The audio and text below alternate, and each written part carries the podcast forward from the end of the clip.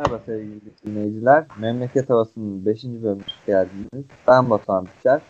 Ben Aziz Çiçek. Sizlerle 5. hafta müsabakalarını yorumlayacağız elimizden geldiğince. Zevkli bir hafta geçirdik. Genel olarak maçlar heyecanlıydı. Bol kırmızı kartlar, bol penaltılar izledik. Ee, son haftaların aksine gollü bir haftaydı. 0-0'lardan uzak, güzel sonuçları, güzel heyecanlı maçlar izledik. Zaten ilk maçından da çok belli etti kendini bu hafta. Keyifliydi. Cumartesiden hızlı başladı. Pazartesi akşamki maçlara kadar güzel. Her maçta en azından bir gol izledik. iki gol izledik hatta. Öncelikle Trabzon-Başakşehir maçını, Trabzonspor-Başakşehir maçını yorumlayarak başlayalım istersen. Başakşehir sonunda eski şampiyon, son şampiyon ilk galibiyetini alabildi. İlk gollerini atabildi. Deplasmanda gelen bir 3 puan. E, vakti ve zamanı gelmiş ve geçiyordu. Böyle bir galibiyete, böyle sert bir galibiyete ihtiyaçları vardı. Yani Trabzon'da uçurumdan aşağı yuvarlayan bir galibiyet oldu bence. Aynı zamanda hem Biscan'ın hem İrfan'ın bu takımın en önemli iki yıldızının da bireysel iki müthiş gol atması onları da kendilerine getirecektir. Hele ki Şampiyonlar Ligi de artık başlamışken yavaş yavaş o eski formunu yakalamaları lazımdı. Evet Visca sözleşme problemi yaşanıyordu, konuşuluyordu. Yapılacak, yapılmayacak. Sene sonu Fenerbahçe'ye gidecek. Devre arası Fenerbahçe'ye gidecek, bonservis kazandıracak diye başka takımlarla da konuşuluyor tabii ki ama e, en sonunda 5 yıllık sanıyorum sözleşmeyi imzaladı. Çok kötü performansı bir anda yükseldi. Ya evet belli ki e, şampiyonluk sonrası kafası karışmış. Ya yani bu açık.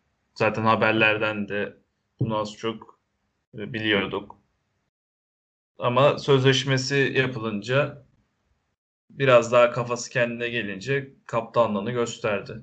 10 senedir Başakşehir'de oynayan bir futbol sonuçta. Ki Başakşehir çıktı, düştü, ismi değişti. İstanbul Belediye'ydi. PTT'de şampiyonluk yaşadı.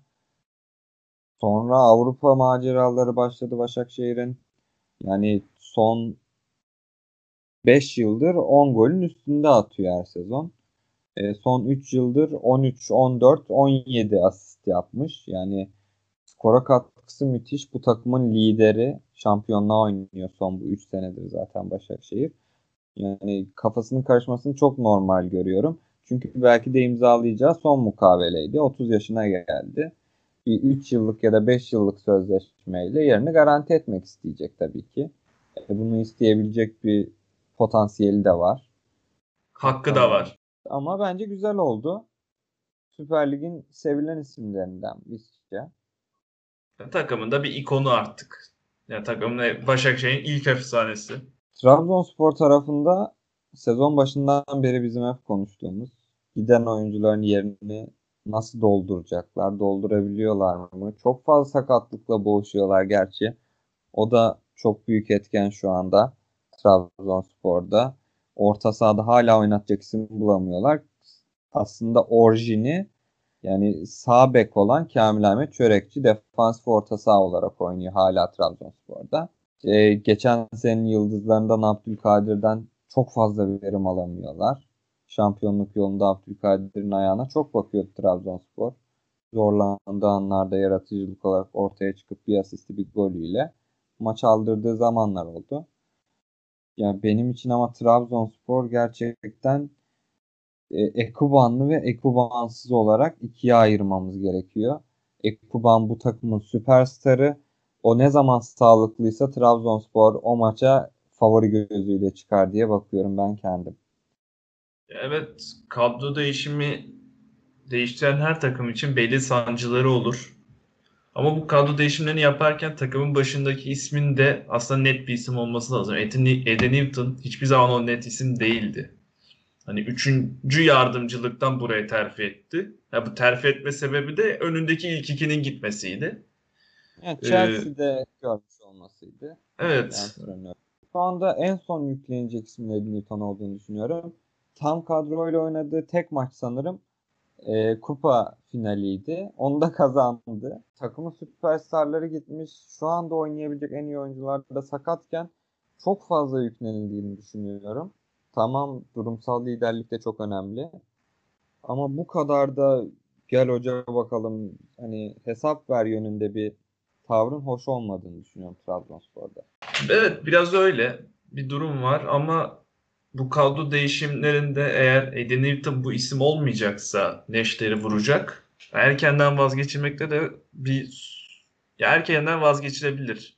Ki Trabzonspor son bir yılda hani Ünal Karaman'dan vazgeçişi, işte Hüseyin Çimşir'in şampiyonluk sonrası hemen yollanması zaten hocayı hemen yüklenebileceğini, hemen gönderilebileceğini e, açıkça belli etti. Yani Eden Newton'un da eğer hafta sonu kaybederse Fenerbahçe kesin gideceğini düşünüyorum. Yani farklı bir sonuçta evet bir, biraz daha kredi kazanabilir ama bu Abdullah Avcı'nın da ismi geçiyor Trabzonspor için. Mağlubiyet yaşanırsa kesinlikle koltuğunu Abdullah Avcı'ya bırakacak. Bilmiyorum Trabzonspor sancılı bir camia oluyor genelde. E, takım taraftar ilişkisi çok fazla yoğun. E, Anadolu takımlarında taraftar fazla olan takımların bazen kendi evlerinde bile oynarken kendi evindeki müsabakalarda bile taraftardan çekinir çekinerek oynayan takımlar biliyorum. E, Bursa Spor keza böyle, Trabzonspor böyle, Eskişehir Spor eski zamanlarında e, gerçekten o oyuncuların kendi taraftarlarından çekinerek oynadıklarını ben gözle şahit oldum. E, Trabzonspor kendi evinde bu sene Trab e, Beşiktaş ve Başakşehir'e yenildi. Kafa takımlara yenildi. Geçen sene şampiyonluk böyle gitti zaten. Belki Covid süreci olmasa evindeki maçları kazanıp şampiyonluğa çok rahat uzanabilecekti. Ankara gücüne puan kaybetti. Antalya'ya kaybetti. Konyaspor'a yenildi kendi evinde seyircisiz müsabakalarda. Taraftar Covid transfer etkisiyle yani olan olmayan transferler etkisiyle çok fazla yara aldı. Hak edilen değer şu anda bu değil bence Edin Newton'a. Ya ama işte bu sonuçların bir yerine kesilmesi gerekiyor. O da ilk görünen isim Eddie Newton oluyor. Yani ülkemizde maalesef durum da biraz böyle. Yani Eddie Newton çok müthiş bir iş yapmıyor. Evet. Çok kötü de bir iş yapmıyor. Ama yani en başından beri sorgulanan bir isim olunca ilk fatura ona kesiliyor. E çok kolaya kaçılıyor. Yeni hoca geliyor. En azından oyuncuların antrenmanda kendilerini göstereyim. Maç kadrosuna dahil olayım isteğiyle bile farklı oynuyorlar. İlk 2-3 haftalarda o gazla bile değişik galibiyetler alabildiğini çok fazla gördük. Bakalım hayırlısı olsun diyorum ben. Trabzonspor'un ama elindeki kadrolarda sakatlık olmayınca daha iyi bir oyun ortaya koyabileceğini düşünüyorum. Buradan e, pazar akşamki Göztepe Fenerbahçe müsabakasına geçebiliriz. Geçen sene İzmir'de çok konuşulan bir maç olmuştu. Altay penaltıyı kurtarmıştı. Sonra gol olmuştu. Gol iptal olmuştu. Bu sene de heyecanlı bir maç izledik. Ya Fenerbahçe'de anlandıramadığım bir şey var. Karagümrük maçında da vardı bu. Çok rahat skoru elde ettikleri, yani farkı açabilecekleri iki maçı da çok kolay bir şekilde zora soktular. Karagümrük maçı da böyleydi. Göztepe maçı da böyleydi. Hatta Karagümrük maçı Altay olmasa 3 puan gidiyordu belki de. Penaltıyı kurtarması. E bu maçta da 3-2 oldu. Fırsatlar kaçıyor. Ve hani ister istemez Altay'ın yine çıkardığı evet, top var. Fenerbahçe'de işler iyi gibi duruyor. Ama bu maçları hani bir sekler, iki sekler, üçüncü sekme bir sorun olabilir. Ama şu anda rakiplerine baktığımızda Fenerbahçe işte Galatasaray, Beşiktaş, Başakşehir, Trabzon uzun vadeli düşünüyorum. Yani Alanya Spor da şu an tabii ligin lideri, en iyi futbol oynayan takımlarından biri. Şu an için şampiyonluk adayı ama kadrosuyla, havasıyla şampiyonluğa en pozitif takım büyük kulüp olması aynı zamanda Fenerbahçe. Ama bu zora sokmalar bir yerde patlarsa o zaman o pozitif hava kaybolabilme ihtimali var. Bu bir tehlike. Ya şu anda çok fazla transfer yaptılar. E, bireysel yeteneklerden de yararlanmaları çok normal geliyor bana. Ama e, YouTube üzerinden izlediğim videolarda da takımın kaynaşması çok fazla. Gerçekten çok fazla. Hani kolej havası diye fix bir deyim vardır. Gerçekten Fenerbahçe yeni takım olmanın etkisiyle eskilerin de gedikli tabir edebileceğimiz oyuncular olması nedeniyle e, şu anda o belki şampiyonluğu getirebilecek havayı şimdiden yakalamış görünüyor. E, takımın birlikteliği oyuna da yansıyacaktır diye düşünüyorum ama şu anda 5 haftayı geride bıraktık. Fenerbahçe'nin 3 galibiyeti 2 beraberliği var. Fenerbahçe'nin akan oyunda yalnızca 2 tane golü var. Diğerleri penaltıdan ya da kornerden geldi. E, bu iki golün yani akan oyunda ayakla golleri yok zaten. Akan oyunda iki gol de kafayla geldi Fenerbahçe'de. Yani şampiyonluğa oynayacak bir takım diyorsunuz. 5 e, dak 5 e, maç oynamış. Yani totalde 450 dakika bir oyun oynamış ve hala akan oyunda ayakla gol atabilmiş değil Fenerbahçe. Ama sonuca gittiğin sürece bu sorunu defekt edebiliyorsun. Yani Fenerbahçe'nin hem hücum planında hem savunma planında iyi şeyler vaat ediyor. Potansiyelleri çok iyi gözüküyor.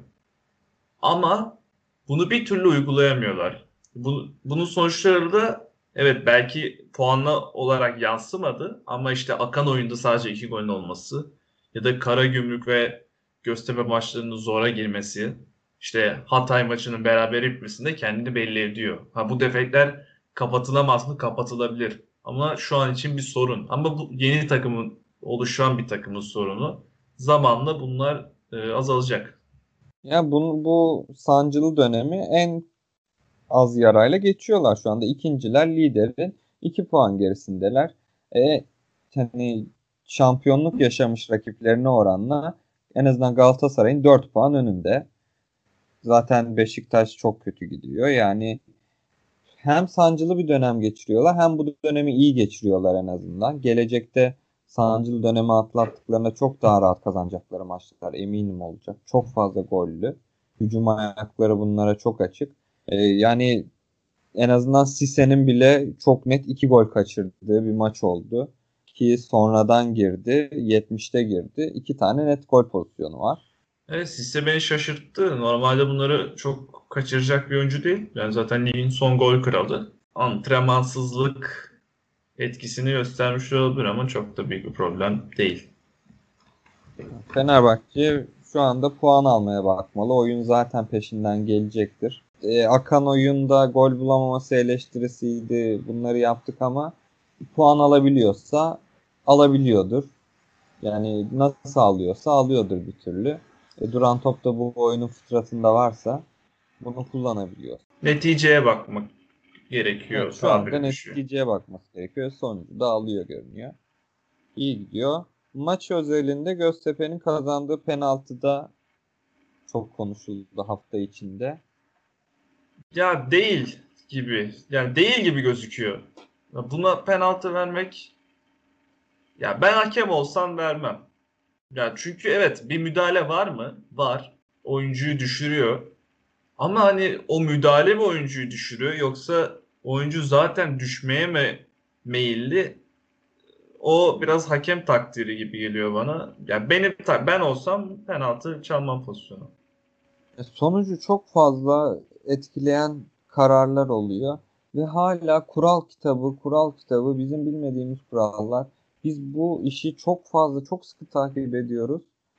Elimizden geldiğince zaman ayırmaya çalışıyoruz. Futbol izlemeye, yorumlamaya, konuşmaya. Ama halen daha bizim bile kural olarak bu nasıl olabiliyor dediğimiz pozisyonlar teknolojinin de içine girdiği halde halen daha oluyorsa bu işte bir sıkıntı var demektir. Kural koyucuların da bir kendine bakmaları gerekiyor yani. Çıklık istiyoruz artık ele el biz de diyelim herkes desin penaltıya biz de penaltı diyelim. Evet. Destination bu kadardı. Ya teknolojinin olması hani kötü bir şey değil evet. Adil sonuçları istiyoruz.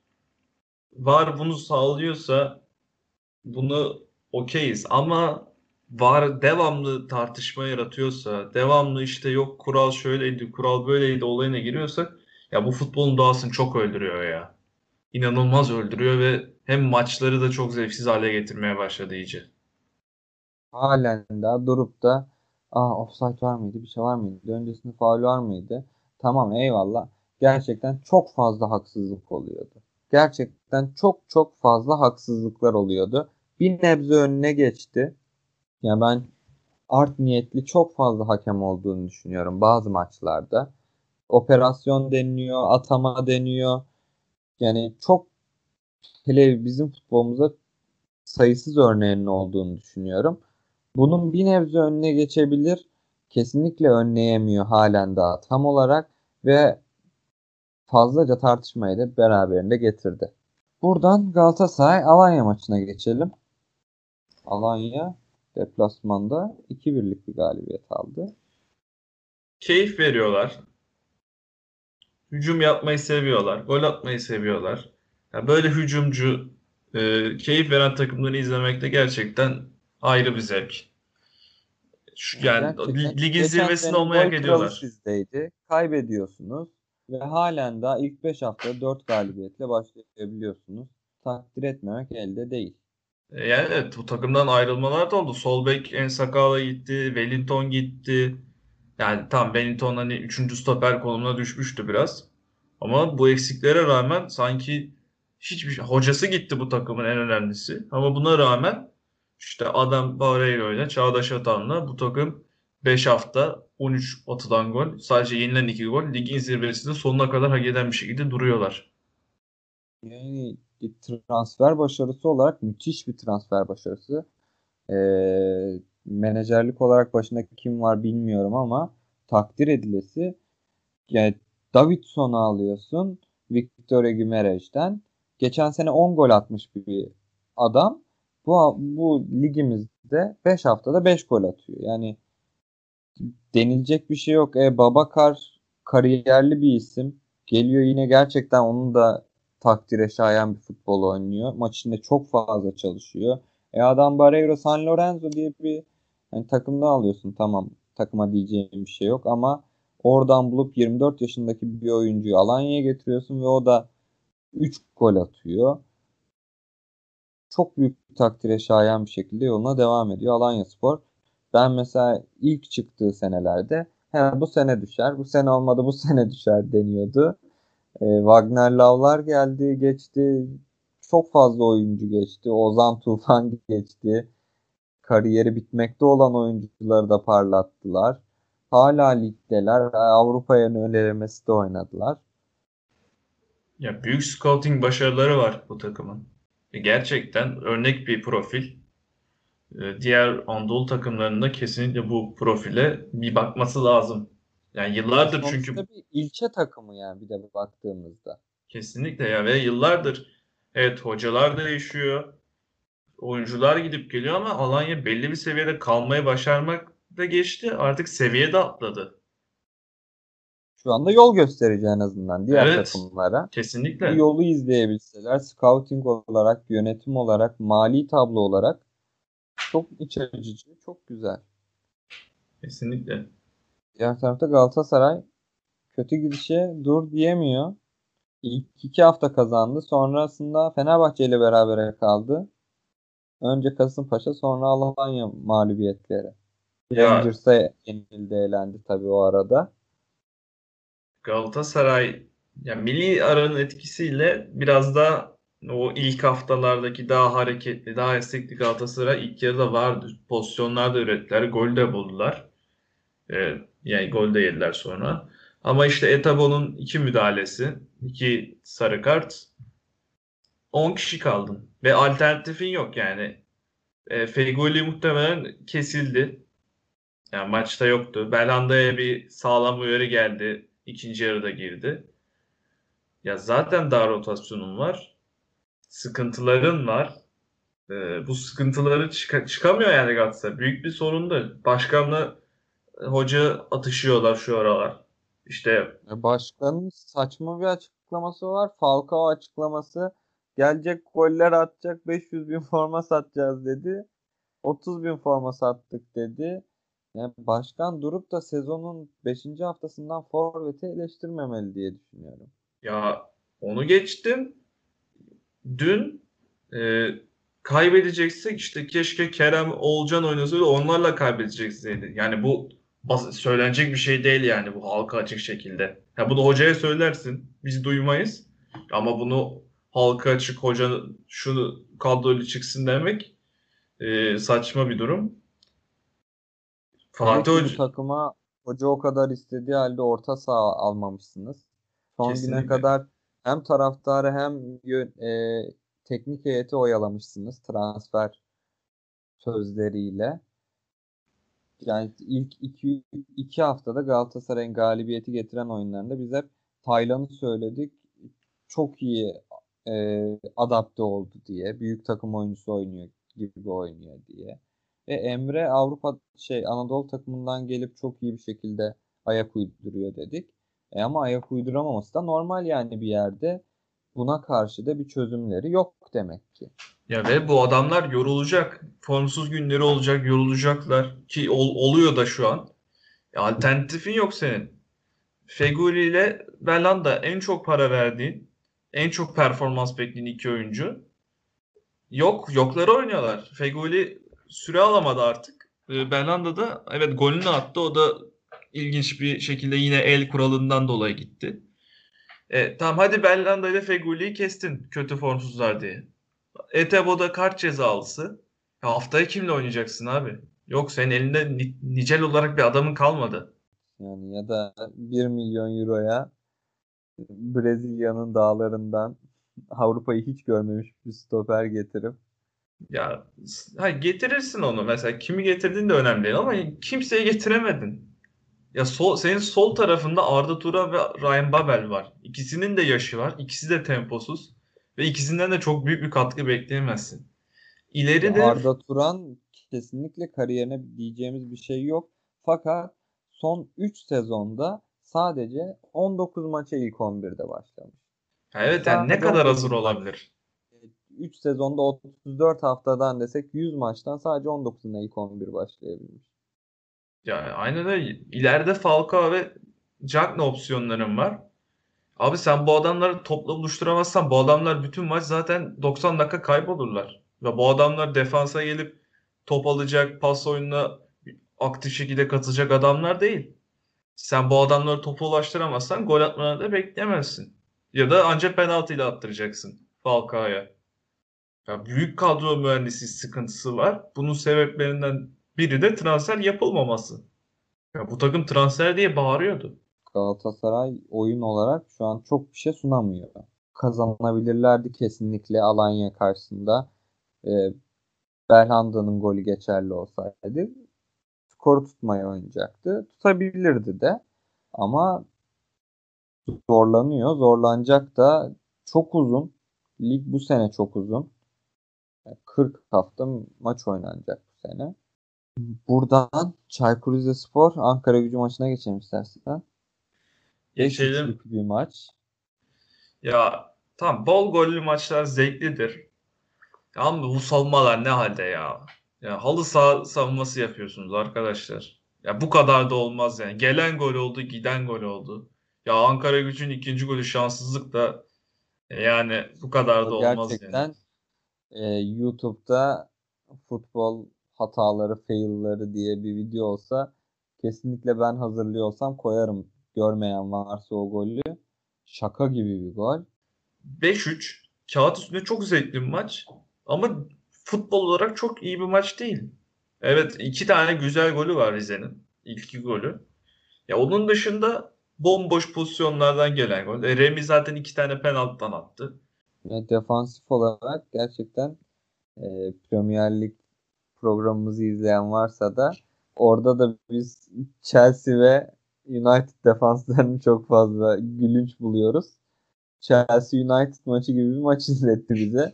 Defansif hatalar müthiş. Defansta adam kaçırmalar, adam tutamamalar çok fazla ve böyle bir skor kaçınılmaz oldu. Değişik bir maçtı. E, Remy yine de hat-trick'ini yaptı. Öyle ya da böyle defansif değil. Fırsatları değerlendiriyor. Evet, kesinlikle. Ki geçen sene 14 gol atmış bir oyuncuyu getirdiniz. Kariyerli bir oyuncuyu getirdiniz. Ankara gücü de yani bir şekilde toparlanması lazım. Yani hiç iyi durumda değiller. Bakalım. Benim düşme adayım sezon başından beri yaptığı transferlerle Ankara gücüydü. Önceki programlarda da belirttim. Yani şu an öyle Geçen duruyor. sene yoktu ellerinde. Ama bu sene de yok. Yok yani. Gene yok. Yine yok. Farklı bir şey söyleyemeyeceğim. Ankara gücüne ben iyi şanslar diliyorum bu saatten sonra. Takım başına hoca değişir. Ama bu oyuncularla en azından bir 19-20 hafta oynayacaklar devre arasına kadar. İşleri de çok kolay değil. Değişik bir müsabaka oynandı Antalya'da. Antalya Gaziantep Futbol Kulübü 1-1 1-1 biten bir müsabaka. İkişerden 4 kırmızı kart. Yani Gaziantep bir şekilde kaybetmemeyi başarıyor. Kazanamıyordu ama kaybetmemeyi de başarıyor yani. Antalya'nın 3-4 topu falan direkten döndü. Ya, domine ettiler maçı ama Antep beraberliği çıkardı yani. Sumudika yine çok mutluydu. Ya evet gerçekten oynadıkları futbol bence çok kötü değil. Hani bazı takımlarla kıyasladığımda gerçekten kötü değil. Ama 5 maç 4 4 beraberlik 1 mağlubiyet. 4 puanları var 5 maçta. Sadece bir kere yenildiler ama 4 4 puanları var. Yani e, Sumudika maçtan sonra 4 hafta sanırım ceza aldı. Kulübede olamayacak 4 hafta. Sonrasında oğlunu kulübede bulundurduğu için de yardımcı antrenör olarak oğlu da bir sezon boyunca ceza aldı. Antep'te farklı şeyler oluyor. E, Mirallas geldi. Baklava ile ilk geldiğinde poz verdi. Seninle konuştuk dedim ki ben iki e, milli aradan dönünce göbekli bir Mirallas görürüz dedim. Bırak göbekliyi adam yani 28 dakikada önce 26 sonra 28'de kırmızı kart görerek maçı bıraktı gitti. E, iyi yani pozisyonlar da üretiyordu yani ama herhalde baklavayı fazla kaçırdı. Biraz fazla agresifti. 2 dakikada kendini attırmayı başardı. Durup, durup Veysel'e baktı. sonra Veysel'e ceza sahası içinde kafasıyla müdahale yapıyor gibi yaptı. E, Veysel de Süper Lig'in gedikli oyuncularından olduğu için o harekette kırmızı kartı aldırmadan bırakmadı. Evet, Antalyaspor'un ben oyun, oynadığı oyunu çok beğeniyorum. Gençlerle kariyerli oyuncuları harmanlamış olan kadrolarını çok beğeniyorum. Bu maçta şanssızlardı yani. 3 topları direkten döndü. Yedikleri gol milimle offside değildi falan. Yani Antalya biraz şanssız bir beraberlik aldı. Galibiyeti hak etmişlerdi. Haftanın enlerine geçebiliriz seninle. Geçelim. Haftanın takımı olarak ben Başakşehir düşünüyorum. E, yani Sonunda galibiyet aldılar. Hani belki ilk 5 ilk 4 haftayı böyle geçirmemiş olsalardı sürpriz olmayacak bir sonuçtu. evet yani Haftanın toparlanmaları iyi oldu. Kazandılar en azından kağıt üzerinde. Ya bunu da hak ettiler yani. İyi de bir oyun oynadılar. Domine ettiler maçı. Haftanın oyuncusu olarak Remy diyoruz sanırım. Yani değil mi? Evet. Yani hat-trick yaptığı için bunu da hak etti. Yani iki penaltı ama penaltıları da attı. Çalışıyor en azından. Ben yani çalışacağım dedi. Çalıştığını ben görebiliyorum. Seyirci gözüyle. Remy haftanın oyuncusu. Haftanın golü Rodega'nın müthiş golü. Gerçekten çok Saf güzel. güç. İzlemeyenleri izlesinler diye öneriyorum. Ronaldo'nun eskiden bir durur, Evet, durduğu evet. yerde öyle bir şut çıkarıp sonra Çok bacağını benzer. gösterdiği meşhur bir gol var. Çok güzeldi. Haftanın olayı olarak ertelenen Hatay Spor Erzurum maçı var. Ya bu Hatay Spor'daki korona vakalarının çok fazla olması nedeniyle sanırım 11 tane futbolcu, 9 teknik ekip diye en son sayı yanlış hatırlamıyorsam. Yani 20 kişi vardı. Maç ertelendi. ya bu Covid iyi bir yere gitmiyor. Açıkçası. Yani bu sıkışık bir sürede o maçı ertelediniz tamam. Yani böyle mi devam edecek yani erteleye erteleye? Ya sadece Türkiye'de de değil. Dünyada da bir sürü örneği var. En son Cristiano Ronaldo pozitif çıktı. Ya bu milli ara neden var ya? Pandemi var ve milli ara var. Ya buna gerek var mı gerçekten? Zaten dar fikstür, zaten herkes sakatlanıyor. Sakatlık riski çok büyük. Virüs bulaşma riski çok büyük. Milli ara var. Ya Uluslar Ligi ne ya? Gerçekten Uluslar Ligi'nin mantığını ben anlamıyorum. Bence çok gereksiz bir şey. Takımlar zaten hazırlık maçı yapacaklardı. En azından bir sistem üzerinden hazırlık maçı yapsınlar. Yine gerginlik olsun. Hazırlık maçını da hazırlık maçı olarak yapmasınlar. Sistematik bir şekilde yapsınlar. Bırakın hazırlık maçını hazırlık maçı gibi isteyen istediğiyle oynasın kardeşim yani. Ya Niye çok durup da gereksiz. Hazırlık maçına da kupa vermek isteyesin ki. Ya tamam hadi böyle bir format da olsun da yani pandemi döneminde olmasın bari. Tamam normalde olsun da yani şu arada hiç gerek yok. Hatay Spor'da geçmiş olsun. fazla hani alt liglerde de çok fazla çıkıyor. Hatta bugün e, bir yöneticinin Samsunsporlu bir yöneticinin bir demeçini okudum. Dönen oyuncular psikolojik olarak da etkilenmiş bir şekilde dönüyor dediler ki bunun doğruluğuna da olasılığına da çok fazla katılıyorum. Yani böyle bir şey atlatmışsın. Hala teknik ekip, futbolcular, malzemecilerle birlikte 50 kişilik bir ekiple birlikte çalışıyorsun her gün. Sonrasında deplasmanlara gidiyorsun, ediyorsun. Kesinlikle hani önden yani gitmeyin ya da NBA'deki gibi sizin hepinizi bir yere alalım gibi bir şey olamaz. Her ülkede devam ediyorsa bizde de devam etmek zorunda. Ama çok fazla etkilenen, çok fazla kötü geçiren var.